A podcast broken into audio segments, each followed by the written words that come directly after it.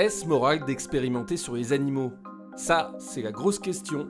La question est-il euh, moral d'expérimenter sur les animaux est une question difficile parce que ça dépend à quel type de morale on se réfère.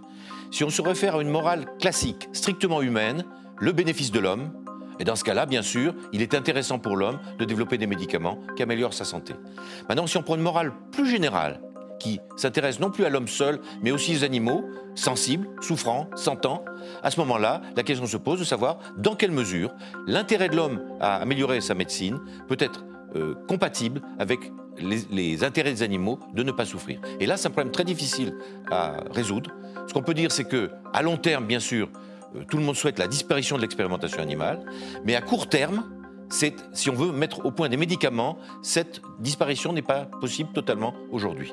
Et donc ce qu'il faut faire, c'est améliorer les cadres de cette recherche sur l'expérimentation pour les rendre plus morales et plus acceptables pour les animaux. Alors il y a toutes sortes de techniques qui permettent ça, en particulier la fameuse loi des trois R, réduire le nombre d'animaux, euh, remplacer des expériences quand c'est possible et raffiner les protocoles. Tout ça pour améliorer euh, le statut des animaux d'expérience. Mais encore une fois, c'est une question très délicate. Si on veut à court terme développer des médicaments, on ne peut pas, dans l'immédiat, supprimer la recherche scientifique telle qu'elle est.